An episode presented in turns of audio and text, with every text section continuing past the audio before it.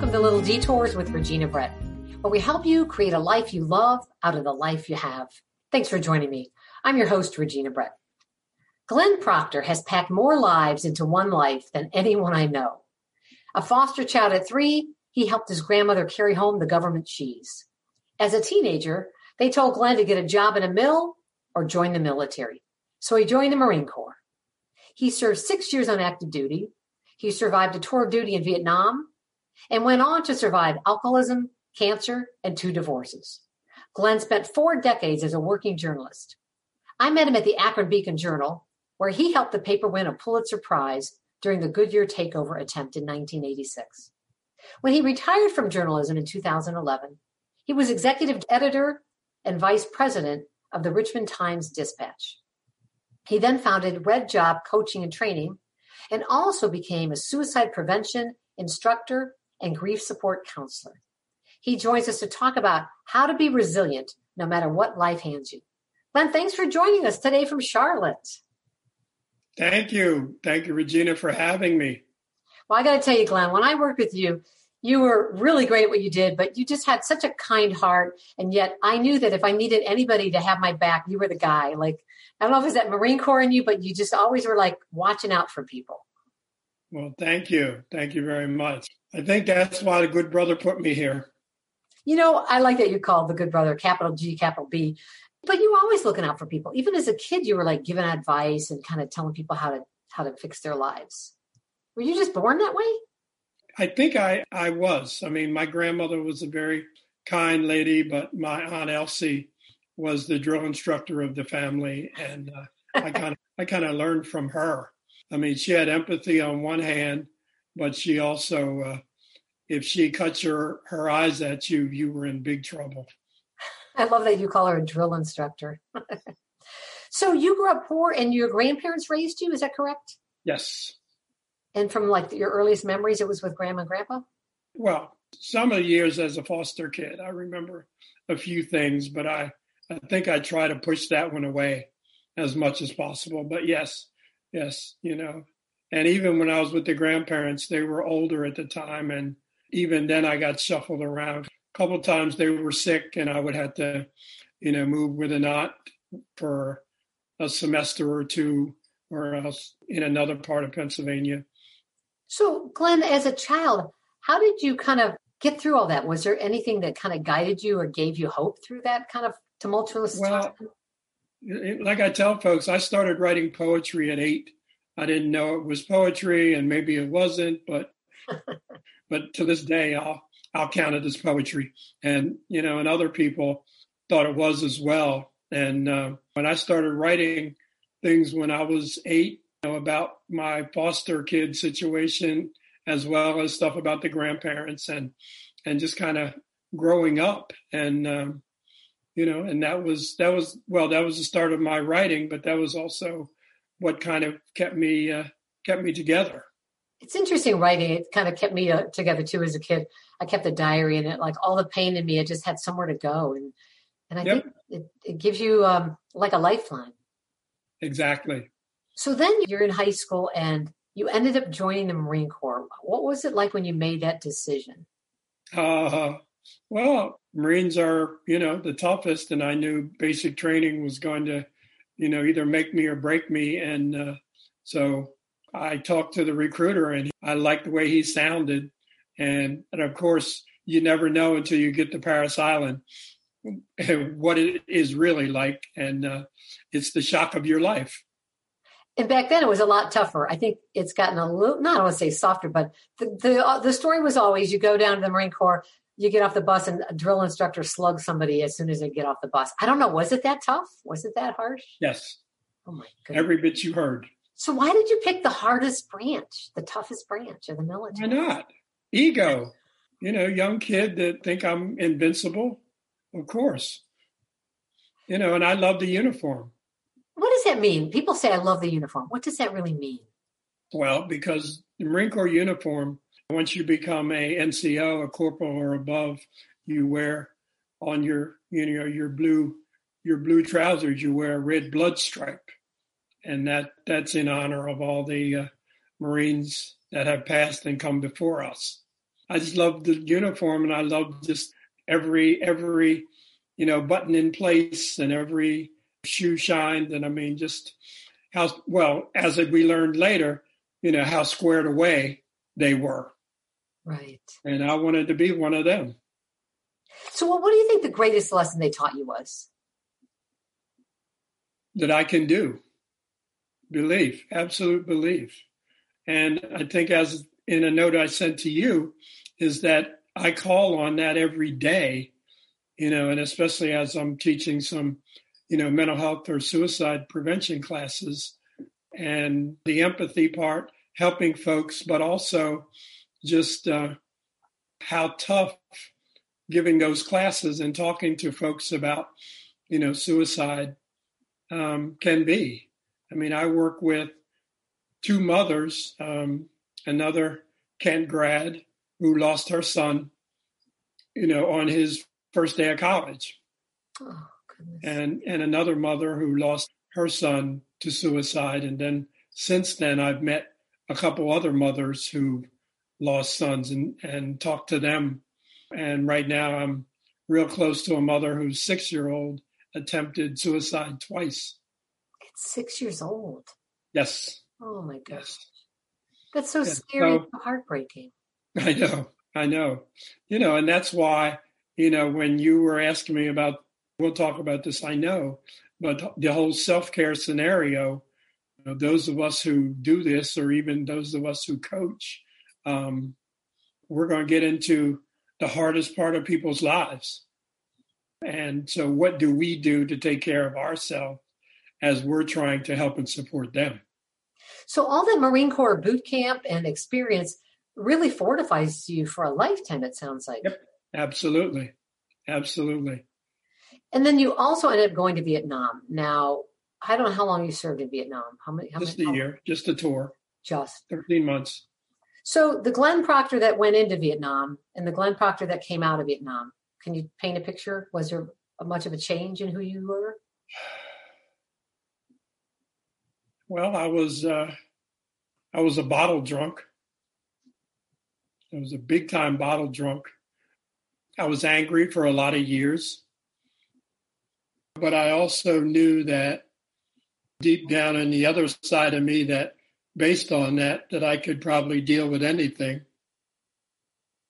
If you're honest with yourself, you're you're a bit warped. You already started off with really a rough life, childhood wise, foster home, in and out of relatives. You go to the Marine Corps, you go to Vietnam. How do you kind of pull together who you want Glenn Proctor to be?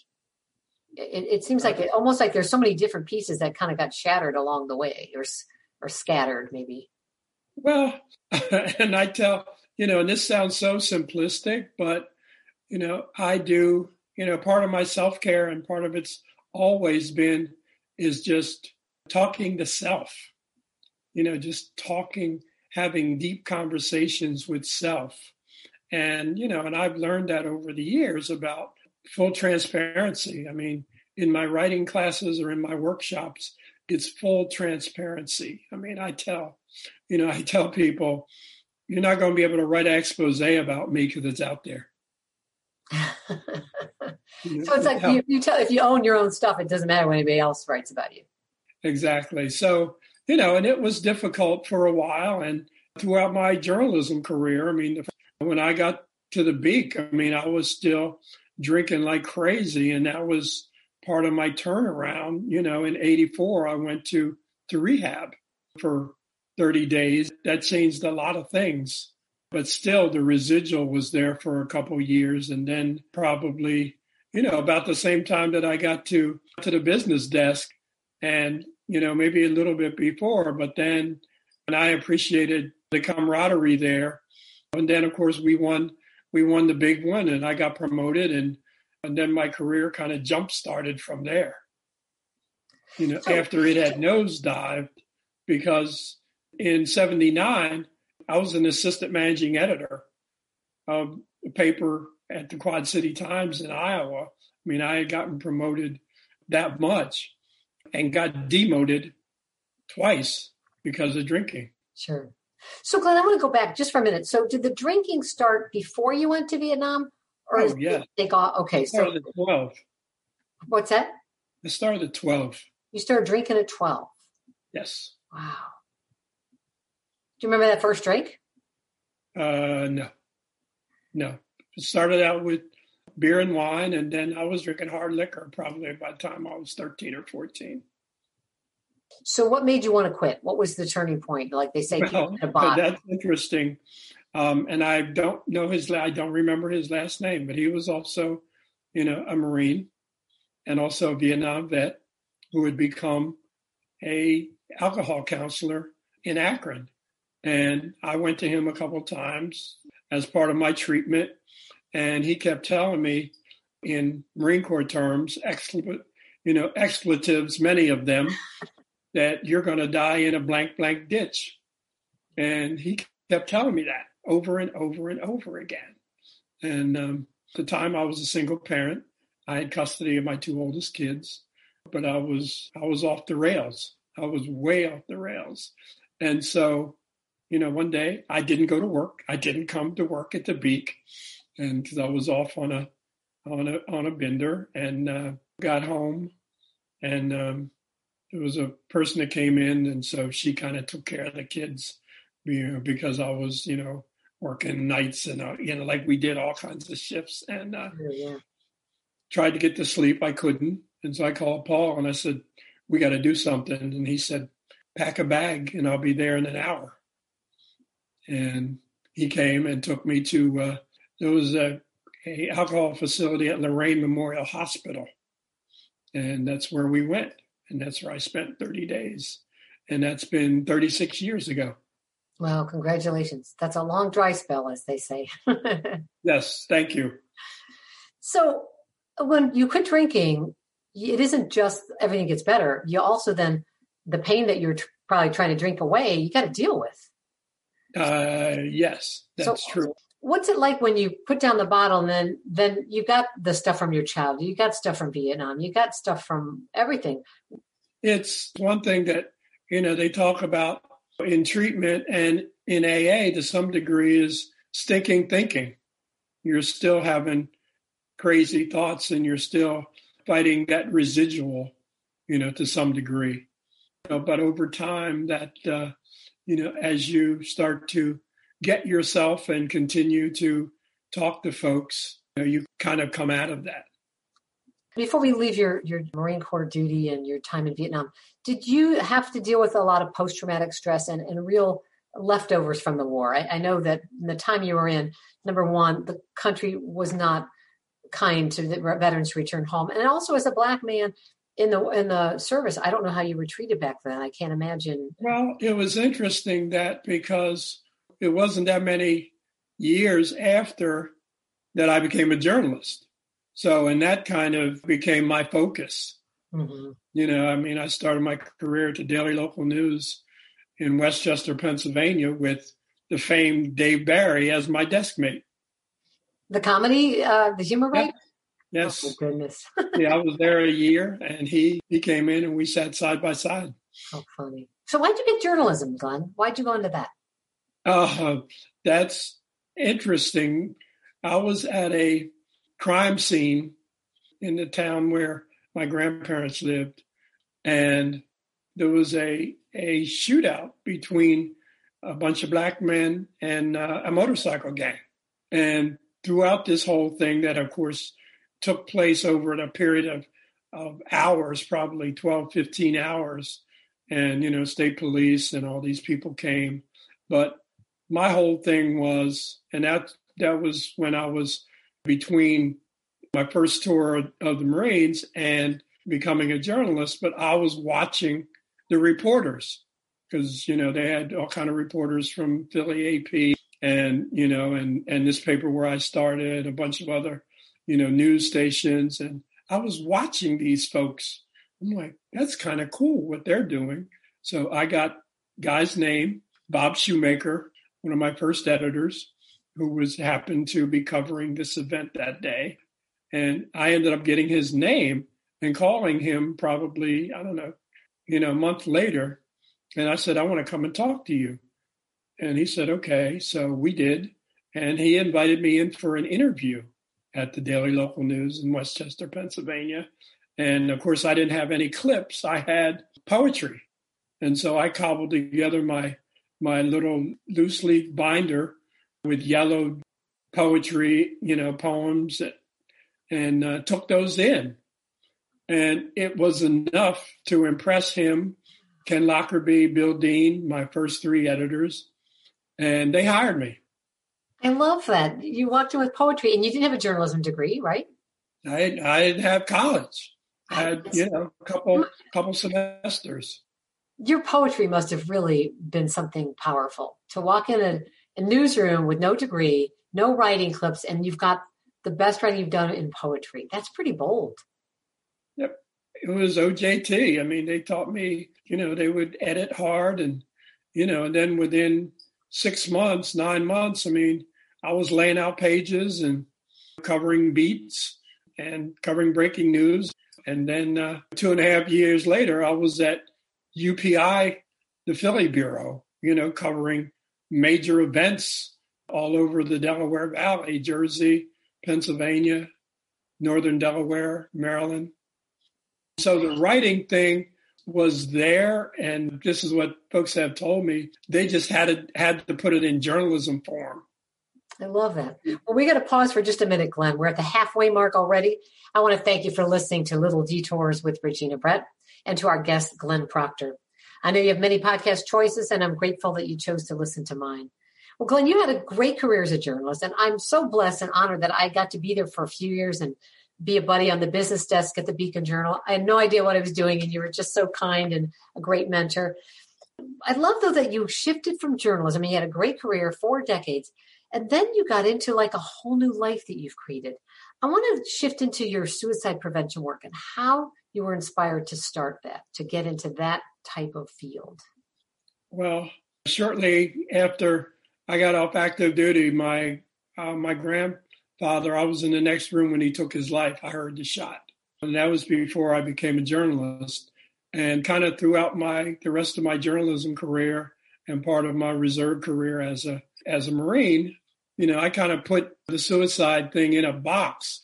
But then once I retired, I got in touch. Well, they got in touch with me, Mental Health America of Central Carolinas, which is a major agency here in Charlotte. And they talked about their programs and all and taking the suicide prevention courses. And, and so I did. And I ended up taking four or five courses through the agency, plus some additional work. And uh, started training veterans.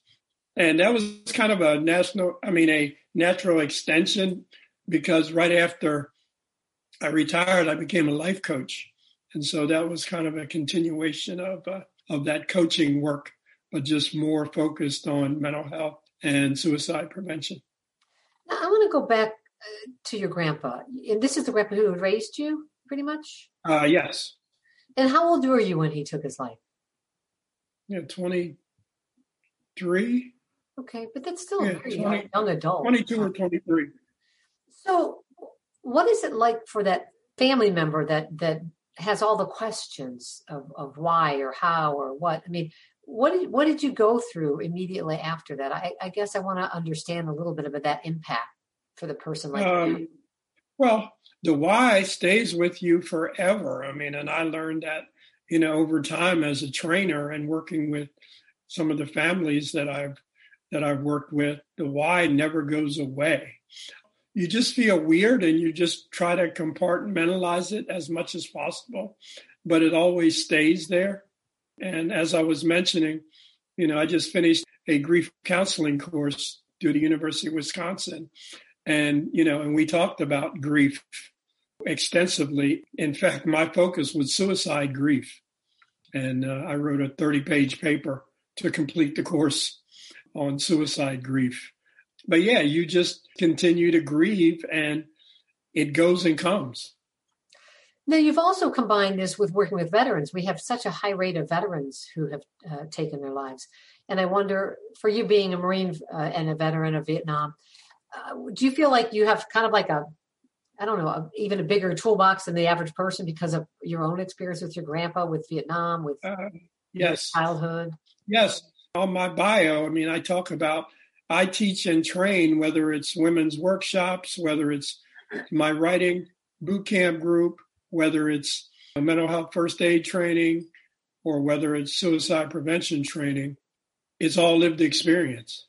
And that's what I tell my groups immediately. This is who I am. This is who I am. Now, you have a North Carolina based communications and training uh, organization called ReddJobb. It's R E D D J O B B. Uh, the mission is to provide communications, leadership training, coaching. And the idea of coaching, I mean, this all extends into the, the suicide prevention and grief counseling work. Is that where your heart is mostly is in the is in the suicide prevention grief work? No, I mean I, I like all of it, whether it's life coaching and I mean, you know, I've done with couples, relationships across the board. I don't really pick one mm-hmm. uh, more so than the other. Well, I love that you've taken all your experiences, and I don't even want to call them good or bad because every experience can be a good experience depending how you use it to help others. But you collect them all, and you have five books out. You've got a, a sixth one coming out, right? Yes, my writing boot camp group. Okay, so a book on the pandemic. You have one book called Kicking Bottles, News and Dust, an autobiography. And on your website, you, you address addiction, love, truth, failure, laughter, disappointment, the death of friends, and through it all, the good brother upstairs was always with me. What was it like to write that first book to collect all of Glenn Proctor? It was a long time coming, and I'd wanted to do it. But again, I did all this stuff after I retired. I mean, because the focal point was being a good journalist and being a good editor and then once I retired, I could really focus on on putting my books out because I had scraps and bits, and you as an author understand this. You know, I had scraps and bits for years, and all I had to do was kind of collate them and put them together. Yeah, I have the same thing. I write on napkins, envelopes, piles of ideas, and some of the best stuff is on some little scrap that I wrote five different ways, upside down, sideways, and you have to decipher them. It's a little tough. Uh, Glenn, I'm going to talk about some of your life lessons. One, accept your life story, good or not, and move to better thinking and greater things, or remain in first gear. I love that idea of like, you know, it's up to you to, to kind of shift the gears on your life. Yeah. The title of one of my next books that's not, that's kind of in, in progress is Carry Your Own Water. And it's, it's kind of a management leadership book. You know, teams are essential but you, as the individual team member, have got to carry your own weight. And so there are going to be a lot of life lessons in that because, uh, you know, that's interesting. A bunch of our journalism colleagues have for years, especially those in, well, some of the people I taught at Northwestern, as well as um, some of the mentees that I've had, said, "You got to write a management book. You got to write a management book." So this is this is kind of the the culmination of of that. But I pick carry your own water as um, as the theme because you have to you have to know self and get self before you can help others. I mean, that's one thing I learned as a coach, and that goes for both, you know, whether it's nonprofits, whether it's corporate, any scenario, you have to carry your own water. I like that. It's such a great image. I think of when I hiked in the Grand Canyon years ago, and you literally have to carry your own water down there. And there are signs everywhere. Getting in is optional, getting out is not. So don't go past your water supply. And, you know, that's a small thing. I'm sure as a Marine, you learned a lot of great survival tips, but this is a pretty basic one that everybody should kind of have burned into them. Yeah, I mean, we have to, you know, but but the first part of that is believe and love the face in the mirror. Oh, yeah. Believe and love the face in the mirror because, you know, if you if you have these scenarios about yourself, you're never going to be true to yourself. And if you're not true to yourself, are you really true to others?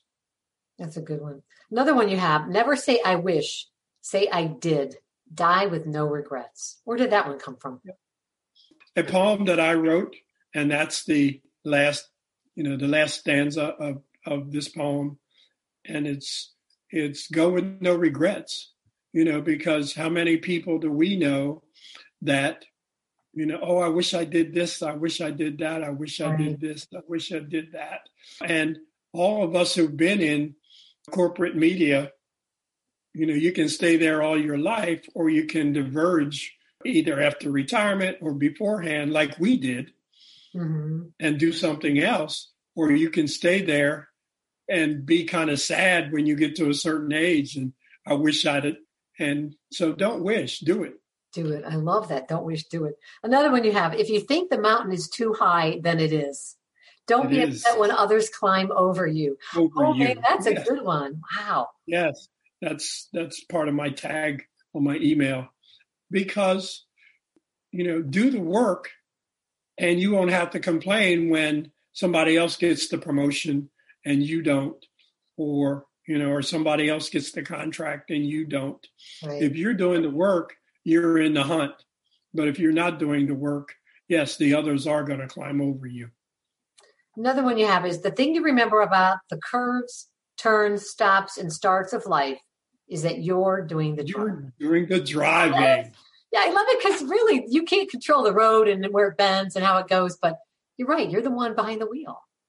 You know? Yep. and that's that's the life lesson that's that's the eternal life lesson you know you're it Yeah. you're it and you know yes are you going to need support yes are you going to need help yes are you going to need a boost yes all of us need a boost but we all have to put in the work Yeah.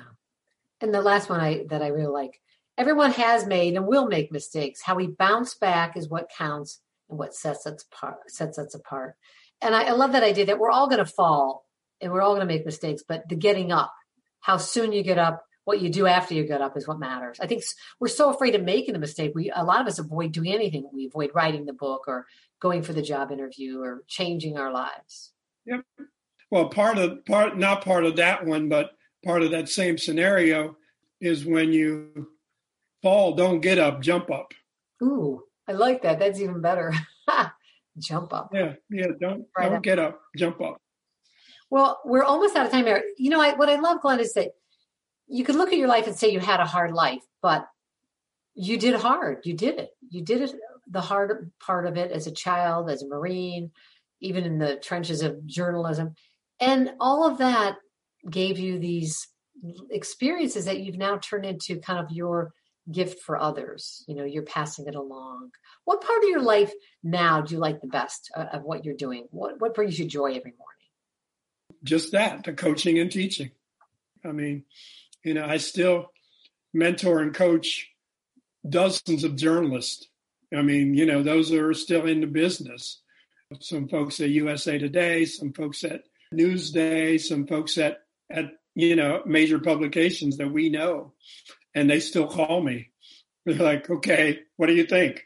So uh, I'm indirectly still kind of in the business, uh, but you know, away from it enough that you know that's good.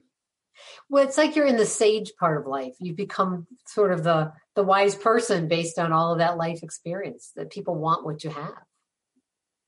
Just blessed, just blessed, That's a great way. to just blessed. You know that uh, you know that the good brother has kept my crazy butt around for all these years. well, I'm glad the good brother has.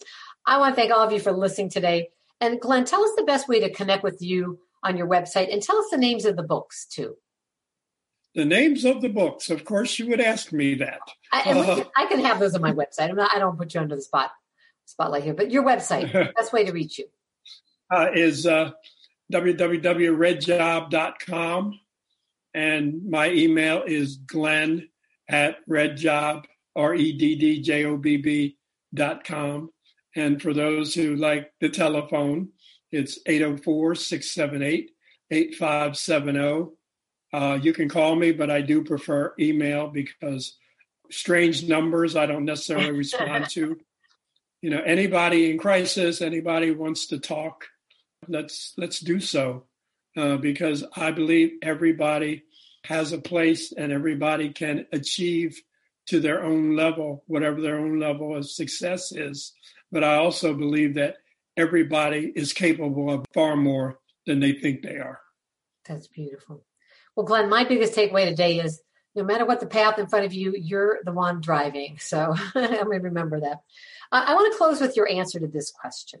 I ask all my guests, what is the best thing you do for yourself every day to create a life you love out of the life you have? Talk to myself, listen to music, write, exercise, and just um, give thanks. One thing that I've started sending to all my folks is grace, gratitude, and grit. Always think grace, gratitude, and grit because all of us are fourth G grieving right now. That's beautiful. Glenn, thank you so much for your time today. God bless. Thank you. Thanks for listening to Little Detours with Regina Brett. If you want to know more about today's guest and topic, head to my podcast page at reginabrett.com. There you can also subscribe to my email newsletter so you never miss an opportunity to be inspired. For more episodes, you can subscribe at Apple Podcasts or wherever you listen to your favorite podcasts. While you're there, please rate and review my show so we can reach and inspire even more people. Thanks for joining us today. Now go make something possible.